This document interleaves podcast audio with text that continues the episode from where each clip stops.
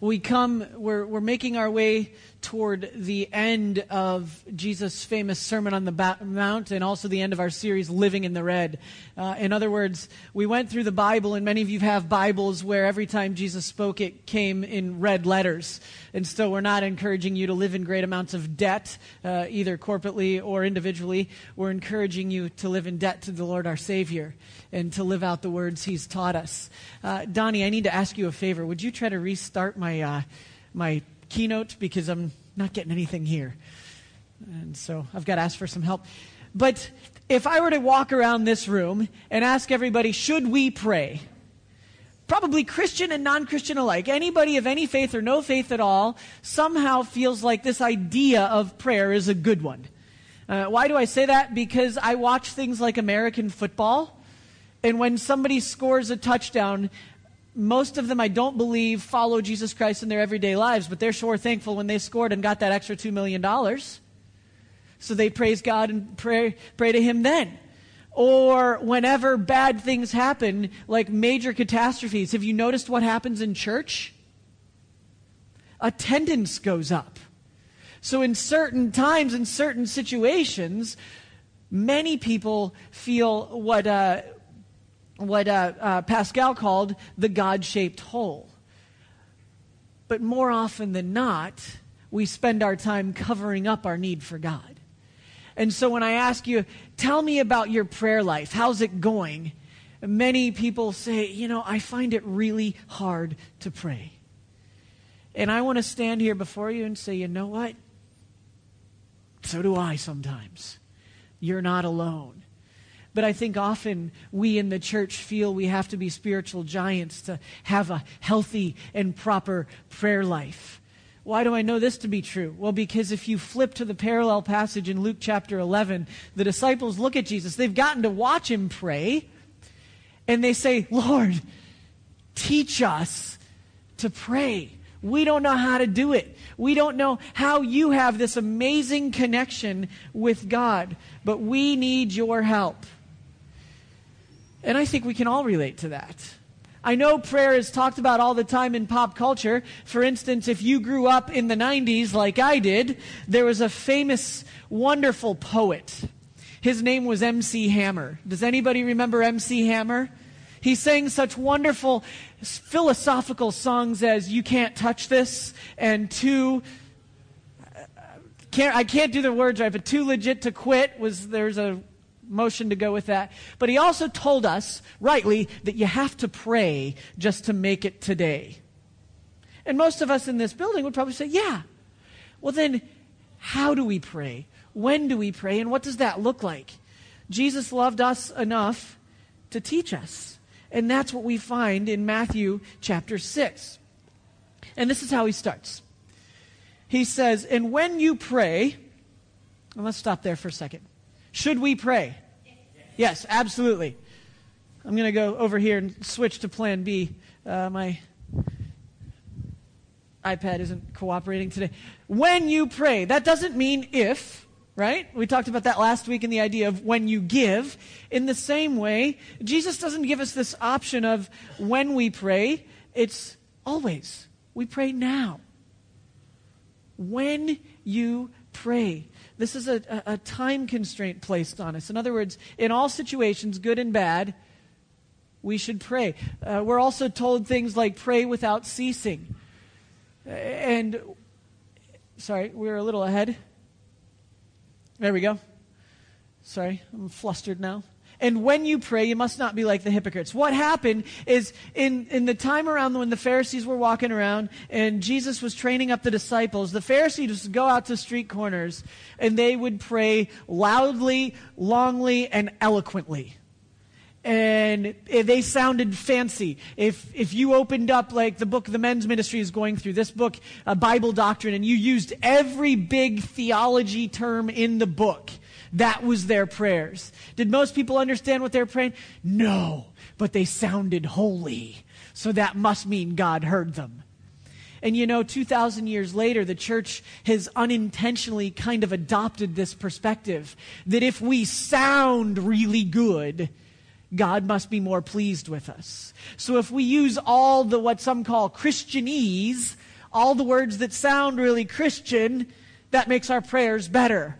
So if we throw in sanctification, justification, regeneration, and every other shun we can think of, and we do it all with these and thous and thines and, and everything else from the King James that we can remember, that that's a better prayer. Right? In our minds, sometimes we think that. And I, I have to confess to you, we also sometimes get into these prayer modes where we feel like if while we're praying we can give some people a piece of our mind, called the preaching prayer. We do that too. Lord, please help them to see their error of their ways. Lord, please help them to realize they're acting foolishly right now. No, what we're praying is help us, tell them, but we don't have the courage to, so we're doing it in prayer form. And I confess I've done that a time or two myself. Not what Jesus says. And says, in fact, Jesus says, get away from these Pharisaical, these hypocritical, these putting on a mask of someone you're not. That's what it means to be a hypocrite, trying to be someone you're not. Get away from that idea and get down to the heart of God. So he says, when you pray, don't be like the hypocrites. They stand out in public and they go nuts. So, how should we then pray? Well, it starts by understanding that it's not about how others see us pray. In fact, if you go back to the Old Testament, remember Daniel? Daniel would go up to his room, he would lock the door, and he would look out the window, and he would pray to his heavenly Father, knowing full well that if someone saw him praying in the window, that he would be thrown in the lion's den, which is what happened. He was set up to do just that. But Jesus teaches us when you pray, go not out into the middle of everywhere so everybody can see. We don't need a prayer mat and we don't need to face a certain direction.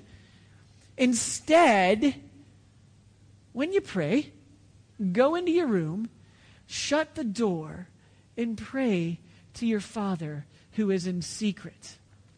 That's an interesting thing because it goes against the face of sometimes what we understand about prayer. Because we feel like maybe we should pray at church and we prayed the Lord's Prayer today, so I'm all prayed up. Well, great. It's good to recite certain prayers over and over again. Um, but in this case, if I were to ask you, how do you feel your relationship with the Lord is right now? Many people say it's struggling. I don't feel very close to Him. I feel He's distant. I, I don't feel He knows what I'm going through. I'll often ask you the question. So if you come to me and tell me this, know that this question usually comes next. Well, tell me about your time with the Lord. And usually the answer that follows is, I'm too busy. Well, I haven't really spent a lot of time with Him. Some of you as a kid, and hopefully still, had some really great friends, right? You know, if you, if you grew up in places where there was open space, you would run around, and if you were like me, you would get lost in the woods for the whole day uh, until the sun started going down. Then you knew you had to run back before mom came looking and yelling. Uh, but you made these great friendships by being with them, right? And you got to know them, and you knew everything about them. But over time, those friendships sort of faded, right? What happens? Why do friendships fade over time sometimes? I already gave you the answer. You stop spending as much time with them. For men, sometimes it means we got married. And our attention is focused on a much better looking half. That's a good thing. That's not bad. But over time or distance, the relationship isn't as strong as it once was. And somehow we think that that should be okay in our relationship with the Lord as well. That over time, you know, He knows what I'm going through. In fact, He tells me this in Matthew 6. My God knows all my needs. Well, that is true. but Jesus says when you pray, as an act of doing it consistently, go into your room, shut the door, and pray to your Father who's in secret. You can't see him. Nobody else is around looking and watching to make sure you use the right words, or if you prayed a scripture, you gave the right reference to go with it. You're not being graded on your prayer. You're enjoying a relationship with someone that loves you forever. How do I know this? It's how we started the service. Give thanks to our God. His love endures forever. I know my God loves me. Why wouldn't I want to spend time with him? And that's how Jesus introduces us to this concept of prayer by giving us the how and the when. Don't go out in the middle of everywhere and say, Look at me! Instead, go into your room. He doesn't say get on your knees. Some of us, as we age, that becomes harder and harder to do. But he says, get into a place where your posture is focused alone on God. And then, where do we go from there? And then we begin to pray. You see, Jesus, before he even teaches us how to pray, he gives us the understanding that prayer is relational, that it's about connecting with a real person. God is bigger than just humanity, but he still loves us, hears us, and communicates with us. And one of the things that I've learned as I've walked through this prayer, preparing for this message, is it's amazing the words Jesus chose to use here. And I've been saying this prayer since I was little, but I hadn't thought about everything that goes with it. But let's look very carefully at this first phrase. We all know it Our Father in heaven. Say that with me. Our Father in heaven. Usually we say that part to get to the part we want to, which comes later. The stuff like, give me. but actually, that comes much later here. Let's think about this for a second. First, Jesus chose to use a word that wasn't traditionally used when referring to God. He chose here to use something that most people credit Paul for really adopting in Romans 9. He uses the phrase, Our Father, Abba. Now, there's different thoughts on what Abba meant back then, but essentially it meant daddy. It meant a tender, compassionate, loving relationship with your father. It meant more than the just domineering, power mongering father that just told you what to do and then left the room. This was a picture of almost visually crawling up into the lap of God and cuddling up with him, knowing that his loving embrace is right around you because you're his child and he loves you as one of his own. So he invites us when we pray to begin there, to begin with the identity of our Abba, our daddy, our father. In other words, he's accessible. You hear me say often this concept that in following Jesus Christ, God is accessible to all humanity. Every other religion teaches us we have to earn or make our way to Him. In Jesus, God came down and says, Here I am. Talk to me. I'm your Father. And I'm here, ready for you. You crawl in to the arms of your daddy. Now, I know when I talk about fathers, as I, as I said last week, that can bring all sorts of baggage of, you know, my dad was a terrible dad, my dad was non, non-present, this, that. Well, your heavenly father, as we just heard, will never leave us nor forsake us. Your heavenly father shall supply all your needs according to his glorious riches. Your heavenly father is watching over you. He who watches over you will neither slumber nor sleep. He is present always. Your heavenly father never sit, hits, if you grab your phone and click the ignore, he doesn't ignore your phone call. He may not answer the way you want him to, but he's always, always, always on the line and accessible. And so when we say our Father, we start there with a personal God. And some people say that, well, Christians have made God into a teddy bear. Well, it kind of feels like he is snuggly and loving and warm and welcoming like a giant teddy bear. And in one sense, yeah, he is. He's tender, he's compassionate, slow to anger, abounding in love. These are all things we hear about our God and our King that make me think of a teddy bear. That's great. But that's not all of God. Because what comes next? Where is he? He's in heaven. This gives the other side.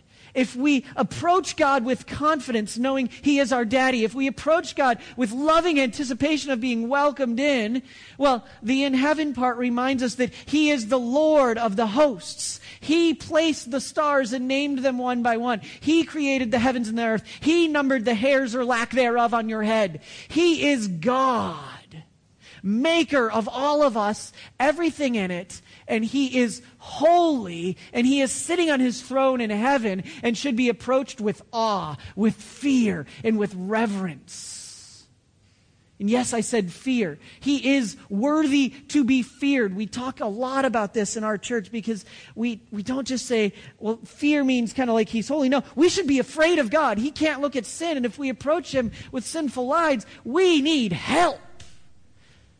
And so, not only in these first four words do we get Theology 101, we get a picture of what prayer really is.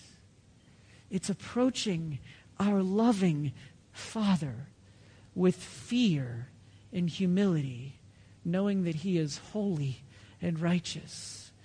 And we only are because of what He's done through His Son, Jesus Christ.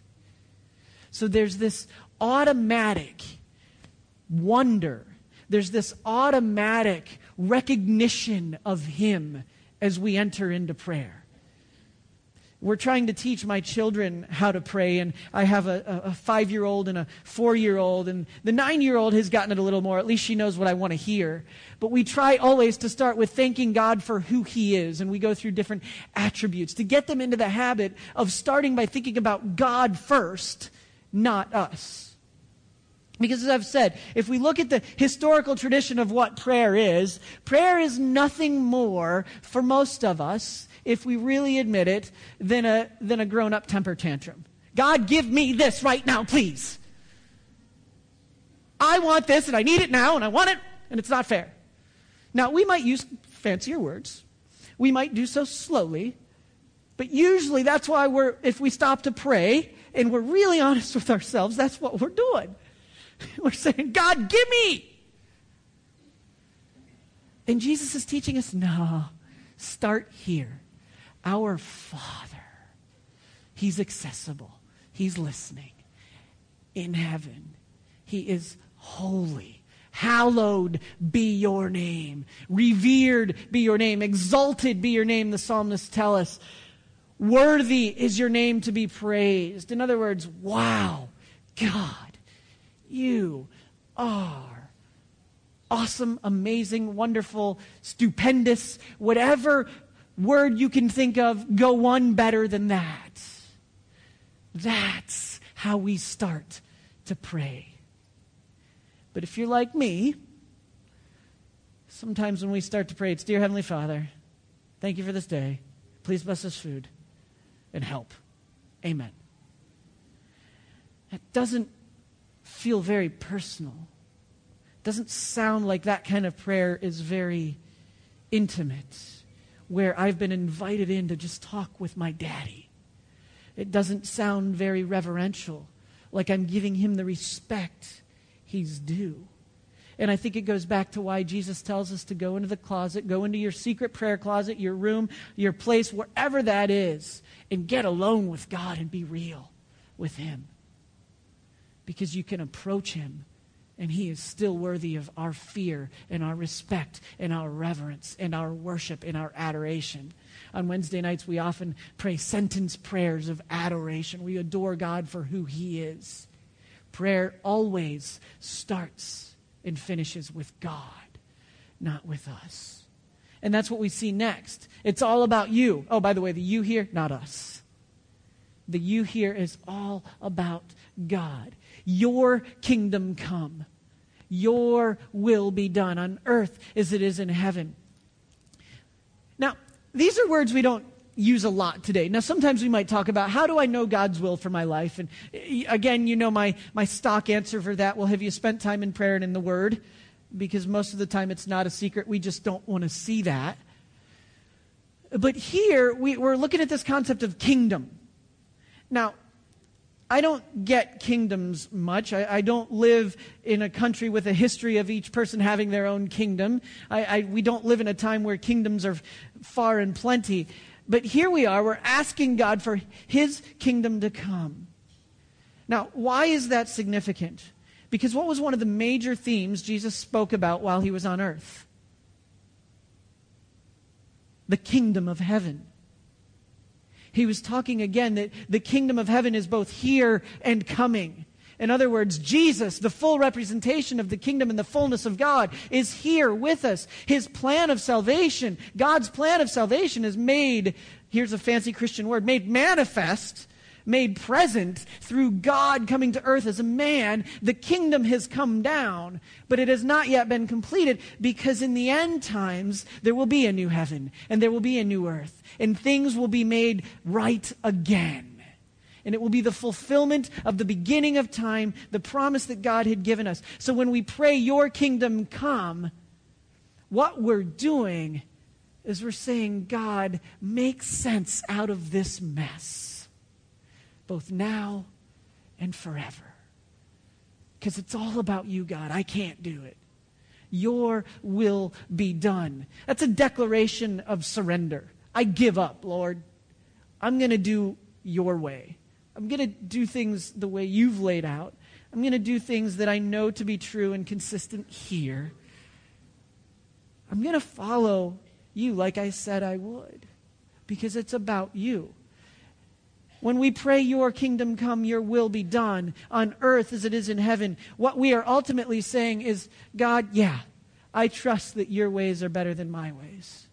I'm looking forward to eternity when I am completely glorified and made new because I need it.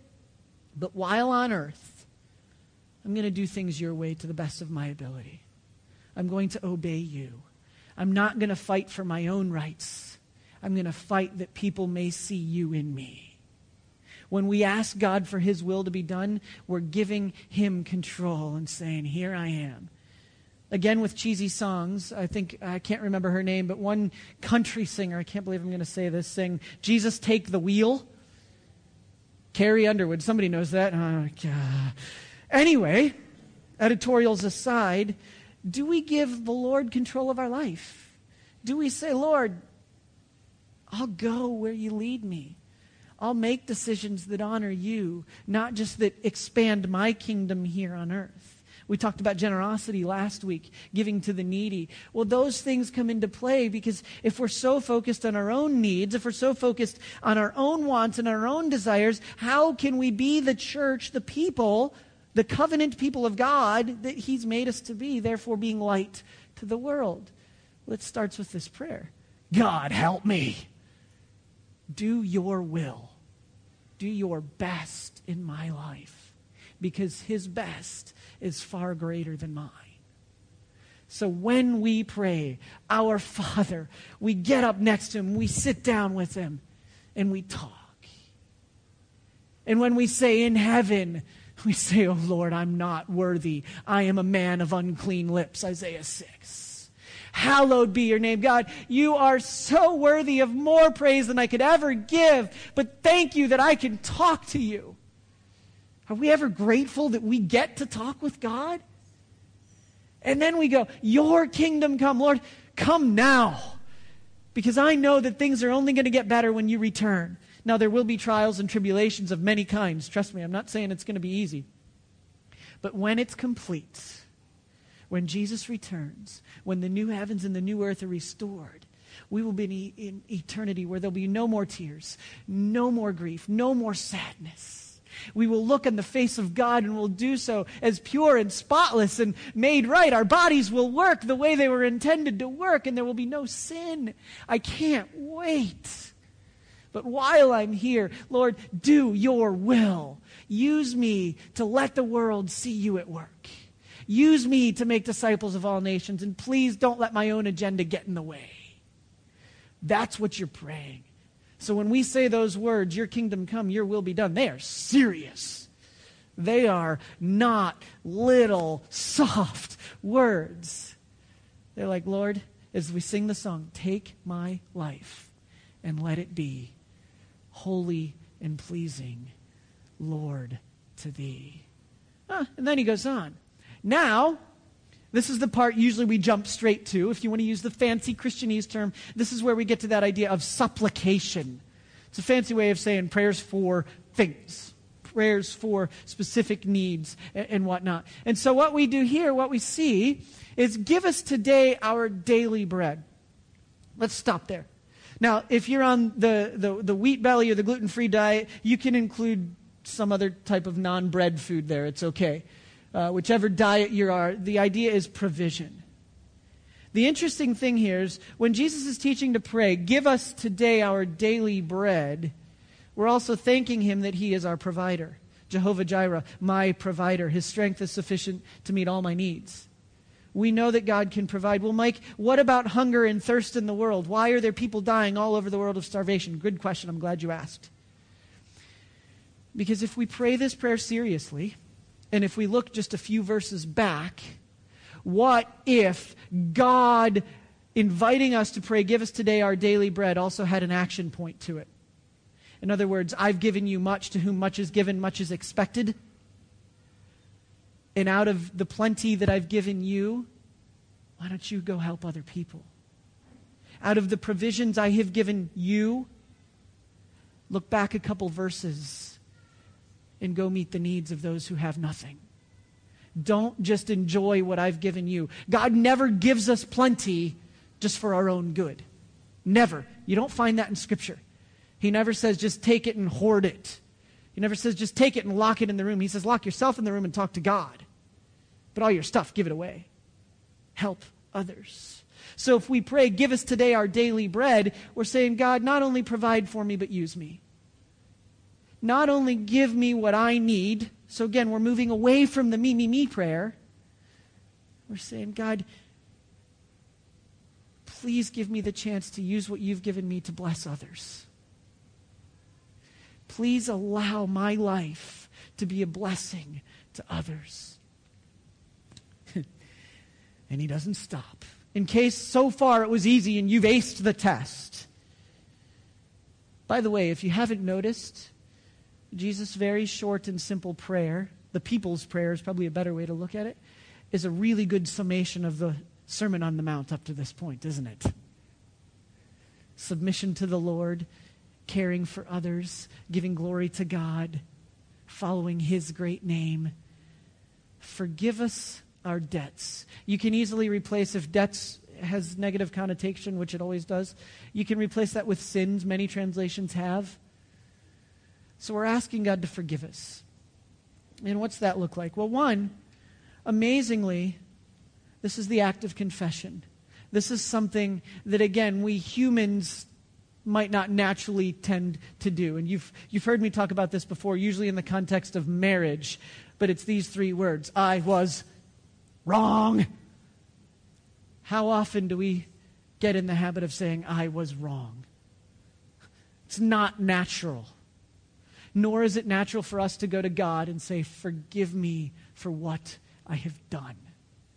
Because I don't care who you are, you are a sinful creature just like me.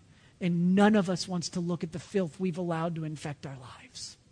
None of us wants to have to look back on that and admit I'm wrong. I hate it. It's uncomfortable. It's embarrassing. I should know better. You're right. We should. But I made that choice and ugh. But here, notice Jesus hasn't even died yet on the cross. And he's inviting the disciples and those listening to come seek God for forgiveness. Now we know that when Christ went to the cross, when he his blood was shed for us for the forgiveness of sins and a new covenant was made in his name that all may confess our sins and be and he is faithful and just to forgive us and wash us whiter than snow. Many of you are tan, but if you need whiter than snow, just look at me. Uh, and you you're sleeping but he washes us, he cleanses us, he purifies us. And he invites us right here to confess our sins. But he doesn't stop there. Have you ever noticed when you've really entered into a time of confession how you feel when it's done? It's just like this miraculous wow. you just feel lighter. John Bunyan wrote the book, The Pilgrim's Progress. And you remember when Pilgrim was able to lay the burden at the cross of Jesus Christ. And he just felt lighter. He was able to walk for the first time, and he didn't even remember how long. When we've laid that burden, when we've said, Forgive me, you just feel like you're a new creation, which you are. And you feel set free, and you feel dare I say, even holy, which you are because you've been washed, you've been cleansed by Jesus' blood. And so he's made you pure. He's made God to, able to shine his face upon you because he has made us holy. Because if he's taken our sins, he who knew no sin became sin for us. He took our place so that we can go and we can say, Forgive us our debts, forgive us our sins. Oh, but there's one more thing. As we also have forgiven our debtors. Now I'm going to get a lot less popular. So far, this has felt pretty good. You know, oh, this helps. I can think of this. Well, now the rubber meets the road because I grew up a pastor's kid. And I've seen the worst in churches. I've seen people look at me and look at each other and say, There's no way I could ever forgive you. Two years after we moved here, uh, my sending church, full of people I love, went viral against each other, all because of style of music and leadership style. And I, I no need to go into the, the who's right and wrong because at the end nobody was right, everybody was wrong. And we have to trust that God can pick up the pieces. But the church split, and thanks to the wonders of things like Facebook, I heard things said about people by Christians that just broke my heart. That was Christians talking against Christians. And I've heard, I can't tell you the number of times, there's no way I could forgive them for that. I hear that often. Well, okay. Let's, let's go ahead and follow that theology for a minute and see what else Jesus has to say. Well, forgive us our sins as we also already have forgiven those that have sinned against us, is one translation. Doesn't seem to be optional there, does it? No, it's, it's not optional. The idea of forgiveness is never optional. Jesus told Peter, How many times should you forgive? It's not 490. You don't get to keep track, by the way. 70 times 7. Don't do the math. That's not the point. Seven was God's chosen number, and so it was an example of a lot. Interestingly, Jesus feels the need at the end of the prayer to say this If you forgive men when they sin against you, your heavenly Father will also forgive you. But if you don't forgive men their sins, your Father will not forgive you. Does that mean if I haven't forgiven, I'll lose my salvation? No, that's not what he's saying. But the expectation is very clear. Don't you dare come to God and ask his forgiveness if you're not willing to give away the same grace he's given you. Is that clear? God, in his richness, in the enduring love that lasts forever, looked at me and my filth and my junk and the embarrassment that I have been to him. And because of the work Jesus Christ did, he said, You are forgiven. You don't have to pay your debt, it's paid off. You're free to go. I paid it. Now, if I turn around, and Jesus tells the story, if I turn around and look at you and just blast you and saying, You're not worthy, you don't deserve my love, you don't deserve my forgiveness, all I'm doing is playing God. I'm saying to whoever's listening that God didn't mean what he said here, and that I don't believe in grace. So if we can't say the second part, of the forgiveness part of this Lord's Prayer, we have no business getting to the first. Now, if I've said that and you're thinking to yourself, wow, I haven't forgiven others, you confess that to the Lord too, and you begin to let Him shape you and refine you and change you and transform you, saying, God, help me. I can't forgive on my own because some horrible things have happened to you. I have no doubt. And you're right, on your own, I've heard some of your stories, and I'm with you. On your own, you can't. But God so loved the world that he gave his one and only Son, that whoever believes in him would have eternal life. And then John taught us that if we confess our sins, he's faithful and just to forgive us. And if God can do that for us, we who've nailed him to the cross, we can do that for others through the empowerment and the love of God, not on our own. I'm not asking you to do it on your own. I'm inviting you back up to that posture of submission we talked about a minute ago of your will be done. His will is for us to forgive, not get justice.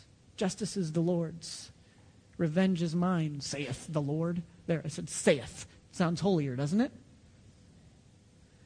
One more thing. And lead us not into temptation, but deliver us from the evil one. James teaches us that God does not tempt us. Okay? So, what are we really asking here? If God doesn't tempt us, what's Jesus praying? Well, pretty simple. Lord, don't let temptation conquer us.